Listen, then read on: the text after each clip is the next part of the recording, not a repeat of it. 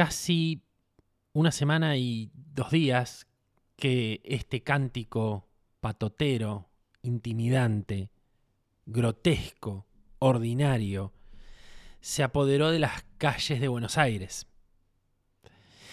Más precisamente de Juncal y Uruguay, que es donde vive la vicepresidente, la ex presidente y la presunta delincuente, por la cual se pidió una pena de 12 años de prisión por haberse probado fehacientemente que estafó y se robó del Estado alrededor de, vamos a hablarlo en dólares para que sea una moneda universal, mil millones de dólares.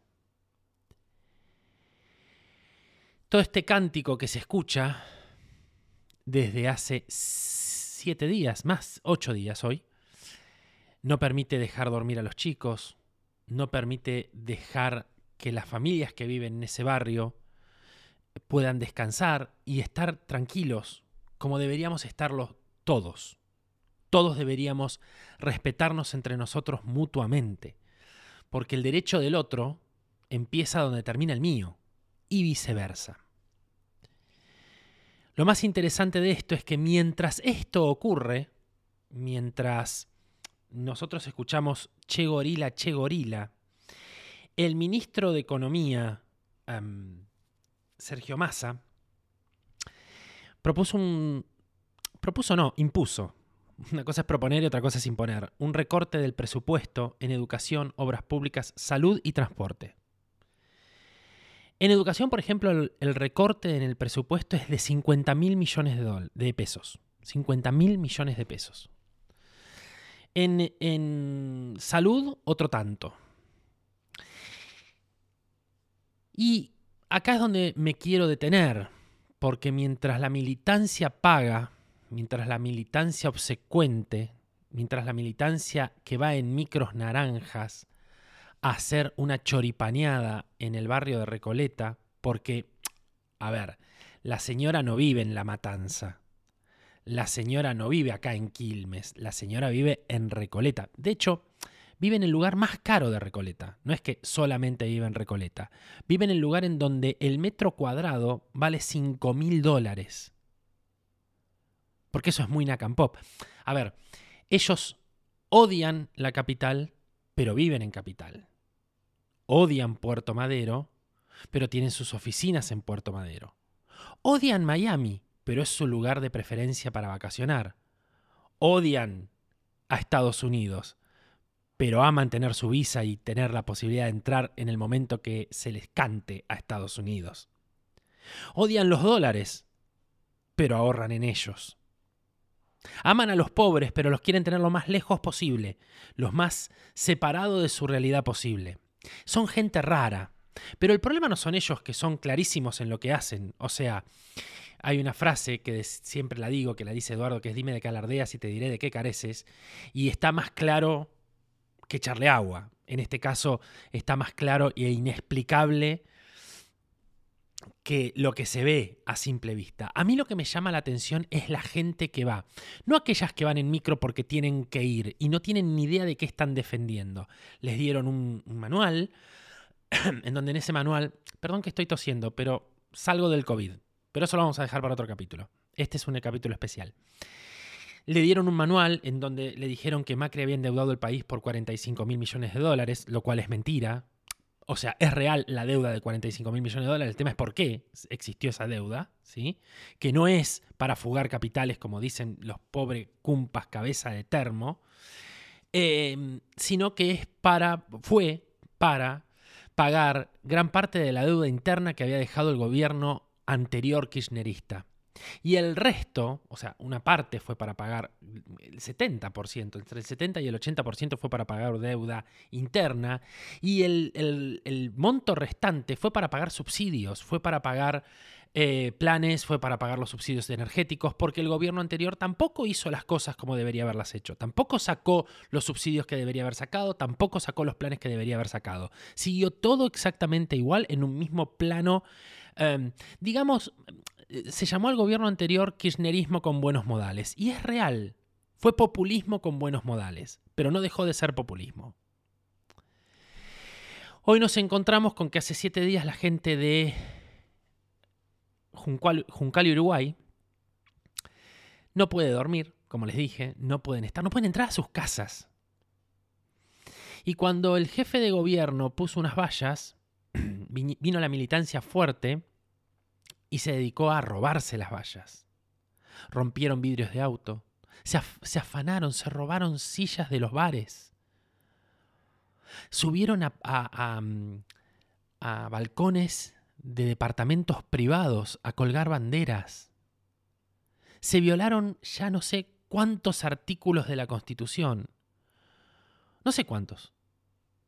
¿Cuántos hay presos? Ninguno. ¿Por qué? Y porque le tenemos miedo. Porque le tienen miedo, al kirchnerismo le tienen miedo, a estos barrabravas, eh, bravucones, se les tiene miedo. Han generado con la prepotencia y la ignorancia miedo. Pero mientras esto ocurre, como les decía, se hizo un recorte absolutamente brutal en educación, obra pública, salud y transporte. Y dentro de salud se hizo un recorte enorme y se le quitó la medicación a los chicos que padecen epilepsia y autismo. No tienen más medicación. Los chicos con epilepsia necesitan mucha medicación y una de esas medicaciones que necesitan están basadas sobre el cannabis medicinal. Tratemos de separar lo que es el cannabis del cannabis medicinal. ¿Sí? Vamos a tratar de separar un poco lo que es un porro de lo que es el cannabis medicinal. Si no, hacemos todo un, un desastre y unimos todo en una misma pelota de fuego terrible. Cada frasco, cada frasco, cada botellita de ese cannabis medicinal que necesitan los chicos vale 30 mil pesos. Y de acuerdo a la cantidad que tengan que tomar, cada frasquito les dura entre 4 y 5 días. O sea, los chicos tienen que tomar un frasquito cada 4 o 5 días para que de 170 convulsiones graves que los pueden matar, ¿eh? que los pueden matar, se puedan reducir a 5 o 6 diarias el gobierno le quitó la posibilidad de que esos chicos tengan una vida mejor. Mientras todos ustedes están cantando a los gritos e importándole un carajo el otro, che gorila, che gorila, y se lo están cantando a favor de una persona que se robó mil millones de dólares para su propia cartera. Y vos seguís yendo a cantar y vos seguís yendo a cantar. Por eso este capítulo es totalmente distinto a lo que veníamos haciendo. Hoy por primera vez el mundo de Pepi sale a la calle, Ian salió a la calle eh, a preguntarles de manera directa. O sea, a ver, hay una cosa que tiene este gobierno nefasto, y creo que en realidad lo tienen todos los partidos políticos, que es esto de tener a los medios como si los medios fueran, hoy, hoy, hoy chicos, hoy los medios son un micrófono, un celular, eh, un, grabador y las redes sociales. Punto. Este es un medio. O sea, ya no existen los medios hegemónicos como Cristina nos quiso hacer creer. Consecuentemente, hoy de la mañana le digo a Ian, bueno, anda y, trata de recolectar alguna, alguna, alguna nota, algo que nos cuente qué está pasando. y me contaba que el clima en la plaza, están acampando en Plaza de Mayo, eh, los, los, padres, em, los, sobre todo también, no solamente los padres, sino aquellos que trabajan con chicos con autismo, con chicos con Asperger, con chicos con problemas, que hace cuatro meses, entre cuatro y seis meses que no cobran, que no cobran los sueldos. Hay el testimonio de una chica, no lo vamos a escuchar acá eh, porque ya no, no, no salió en otros medios, no salió acá, eh, que cuenta que em, está viviendo de, de lo que le dan los padres, los amigos, Em, y sigue tratando y sigue con su propia plata, con la que le prestan, sigue asistiendo a los chicos con autismo. Entonces, a ver, un gobierno que está en NACAM Pop y que, y que tenemos plata para aborto y que tenemos plata para gastar en café 25 millones de pesos destinados el Ministerio de Seguridad al café y el, Ministerio de, Ambiente y Hábitat eh, va a gastar o tiene en el presupuesto para gastar 18 millones de pesos en sándwiches de miga y eh, medias lunas. Sí, parece joda, pero no lo es. Em, y no les están pagando a, todos, a, todos estas, a todas estas personas que no solamente eh, perjudican al, al que padece esta enfermedad, a estos chicos que no tienen otras posibilidades, a estos chicos que van a cargar con esto el resto de su vida, sino que también a la gente que trabaja con esto, que trabaja, la dedicación para trabajar con, con, chicos especiales tiene que ser muy grande. El conocimiento tiene que ser muy grande. Y se los denigra, y se los corrompe, y se los, se los, se los, se los lleva a lo más bajo que se pueda, que se imaginar. Y toda esta gente sigue haciéndolo porque lo siente, porque lo necesita, porque, porque no va a dejar a, los chicos que, que atiende porque no les pagan. Porque a veces es más que la plata. Esa gente puede no cobrar, pero ese chico no puede no estar atendido. Bueno, todo eso a este gobierno no le interesa. Creo que a muy pocos gobiernos les interesaron. O sea, seamos honestos, no es solamente a este. El problema es que este se llena la boca con respecto a esa, a, esa, esa, cantidad de chicos, de discapacitados. Es más, recuerdo que hace muchos años el, actual ministro de Economía hablaba, es terrible el, el, ajuste que estaba haciendo Macri y que ponía a disposición un ajuste que no era, no era esto, y ponía a disposición a todos los abogados eh, que estaban en su fundación para que y ahora vos estás, en total, escuchen bien, en total, entre, los, entre todos los ministerios que nombré anteriormente, se están recortando 210 mil millones de pesos. 210 mil millones de pesos. Pero no quiero hablar más yo. Les voy a dejar a continuación unos testimonios para que escuchen, ¿sí? Y que saquen ustedes mismos sus propias conclusiones. Bueno, acá estamos. ¿Qué es lo que en la marcha hoy? Viene la marcha porque soy un argentino, ¿sí? un argentino que tiene, tiene parientes, tiene gente que necesita, necesita de, la ayuda del Estado. Eh, la justicia social nos reivindicó y fuimos pioneros en todo el mundo. Argentina no es esto, ¿sí? somos, somos 49 millones de argentinos. Esto representa 56 millones de dólares que se pueden juntar en poco tiempo. Eh, me parece que por acá no se puede, no se tiene que empezar. Es hora de que alguna vez no un sector político, sino todos, que ajuste la política. Basta. El siguiente testimonio que vamos a escuchar es de una madre, arranca una madre hablando, eh, y después continúa su hijo que presenta una, una discapacidad. Prestenle atención porque hay mucho ruido de fondo por los bombos y por, y por y por todo el acampe que se estaba llevando en ese momento. Acá está. ¿Por qué están hoy reunidos acá? ¿Qué es lo que el motivo bueno, venimos a apoyar eh, a todas las prestaciones porque nosotros necesitamos esas prestaciones, a apoyar a prestadores, porque sabemos eh, que sueldos, eh, como bajaron sueldos de acompañantes, de transporte, que ahora, bueno, más que pagan mínimo, también con demoras. Y todos que quedamos perjudicados somos padres de los chicos que tienen discapacidad. ¿Y en el día a día en qué afectaría el ajuste para ustedes? Y bueno, que los chicos no podrían tener eh, eh, asistentes que necesitan, no podrían ir a la escuela si falta transporte, eh, no podrían tener terapias si no hay terapeutas. Entonces, bueno, es lógico que cada persona busca también ganar por su trabajo que corresponde, no solamente trabajar. Y si el trabajo se vuelve gratis eh, y no pueden ellos comprar comida por ese trabajo, entonces ellos van a buscar otro lado donde trabajar. Y perjudicados quedan eh, nuestros chicos y nosotros que bueno.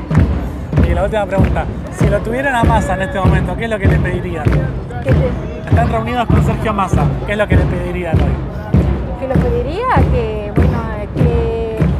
bueno, que, que, paguen más... Eh, como decir, a, fecha, para que no quede todo ah, retrasado cinco o, más, que sea tres meses ya es mucho, con todos los eh, precios de ahora. Si vos ganaste lo que ganaste tres meses atrás hoy no vale nada. Y también, bueno, que pregunten a los padres más qué necesidades tienen los chicos. Y, bueno. Y en la agenda del día a día de, lo que es la televisión, es un tema que hoy no está visibilizado tanto. ¿Por qué crees que no es? Hoy pues los canales de aire y no están tanto. Hay otros temas. ¿Por qué no se lo ¿Querés que conteste yo? Eh, bueno, la realidad es que hablamos mucho de inclusión, eh, pero siempre en, ese, en, esa historia de incluir a todos terminamos siempre excluyendo a gente que gran parte de la sociedad los desvaloriza o no, le da ese valor agregado, que la verdad que eso es totalmente disruptivo al, lema de, bueno, seamos inclusivos. Y una de las cosas de la inclusividad es visibilizar que una persona con, eh, con algún problema eh, físico no vale, no vale menos que una persona que, por así decirlo, que muchos dicen, no, está totalmente sana. Tiene el mismo valor y la misma importancia. Entonces, al desvalorizar gran parte de la sociedad o la, tele, o sea, no vende, básicamente, entonces eh, claramente no se le va a dar eh, esa, eh, esa gran importancia que se requiere. Por eso en el día a día mucho repercute que no es, que simplemente es para los prestadores esto, sino que la falta de, visibilización o la falta de pago hace que se le quiten los derechos a muchos chicos. Esto es lo que mencionaba mi mamá anteriormente, eh, muchas veces se pierden eh, terapias, se pierden eh, traslados que, al no aprobarlos sufren los chicos directamente. O sea, los primeros en, lo sufrir son las personas con discapacidades que no tienen eso, o sea, que no, que no, cuentan con ese servicio y entonces al, no tener ese servicio le estás quitando un derecho. Que son pocos ya, de por sí. Mira, la realidad es que parecen que son pocos, pero es más del 3% de la población argentina. Yo creo que. Son pocos los derechos, digo. Ah, son pocos los derechos, muy pocos. O sea, eh, está buenísimo lo de la senda. La, el, básicamente el subir a una rampa. Pero eso no, no es lo todo, o sea, hay muchas otras cosas que se necesita. es la eh, cara visible, digamos. Exactamente, o sea, es, eh, por ejemplo, en, con el conurbano no hay eso, esas subidas. O sea, entonces, Exactamente. yo soy de Quilmes, así que. Así que es eso. Bueno, me parece que agregarle algo a esto es hablar de más. Hay un, hay un testimonio que dice que el ajuste lo haga la política y me parece una gran frase. Por frases como estas y por situaciones como estas aparecen personajes como Milei. En algún momento la política tiene que empezar a hacer un ajuste. En algún momento se tiene que dejar de vivir de la teta del Estado. Yo creo que el próximo gobierno, sea cual fuere, yo tengo mi, visión y mi presentimiento sobre esto, lo cual es bastante mm, tétrico, em, me parece que tiene un trabajo por delante muy grande. Cortemos los planes, demos trabajo, generemos trabajo genuino, eduquemos a los chicos. No podemos educar a los chicos bajo un concepto militante. Tenemos que dejar que las universidades sean libres y no estén cooptadas por partidos políticos, sea del origen que sea. Tenemos que dejar el, el relato para pasar a la acción. Hay una frase que es muy trillada, pero es muy real, que es dato mata relato. Este sistema, este formato, este gobierno llegó a su final. Eso no quiere decir que no continúe el año que viene. Llegó a su final. Ya se mostró todo lo que mintieron durante 16 años. Llevan mintiendo 16 años y sin contar al peronismo. Si a eso le sumamos al peronismo, son casi 75 años, 76, de mentira tras mentira, tras mentira, tras mentira, tras mentira. El general fue de derecha cuando necesitó ser de derecha, fue de izquierda cuando necesitó ser de izquierda, fue de centro izquierda cuando necesitó ser de centro izquierda, fue de centro derecha, fue de centro. Estuvo con los montoneros en contra de los montoneros. Por Dios, ¿de qué ideal o de qué o de qué doctrina me están hablando? De un tipo que no tenía palabra. De un tipo que mandó a matar gente. La gente se está cansando y en buena hora que se estén cansando es momento de hacerse escuchar. Así como vimos a Nancy Duplá con el cartelito que decía con los jubilados no, espero verla pronto a ella, Pablo Echarri, Andrea del Boca, a todos los periodistas K, y tantos otros, Daddy Brieva, que quería pasar con un camión por la 9 de julio y jugar al bowling con los manifestantes. Espero a todos verlos con un cartel dentro de poco diciendo, con los discapacitados no.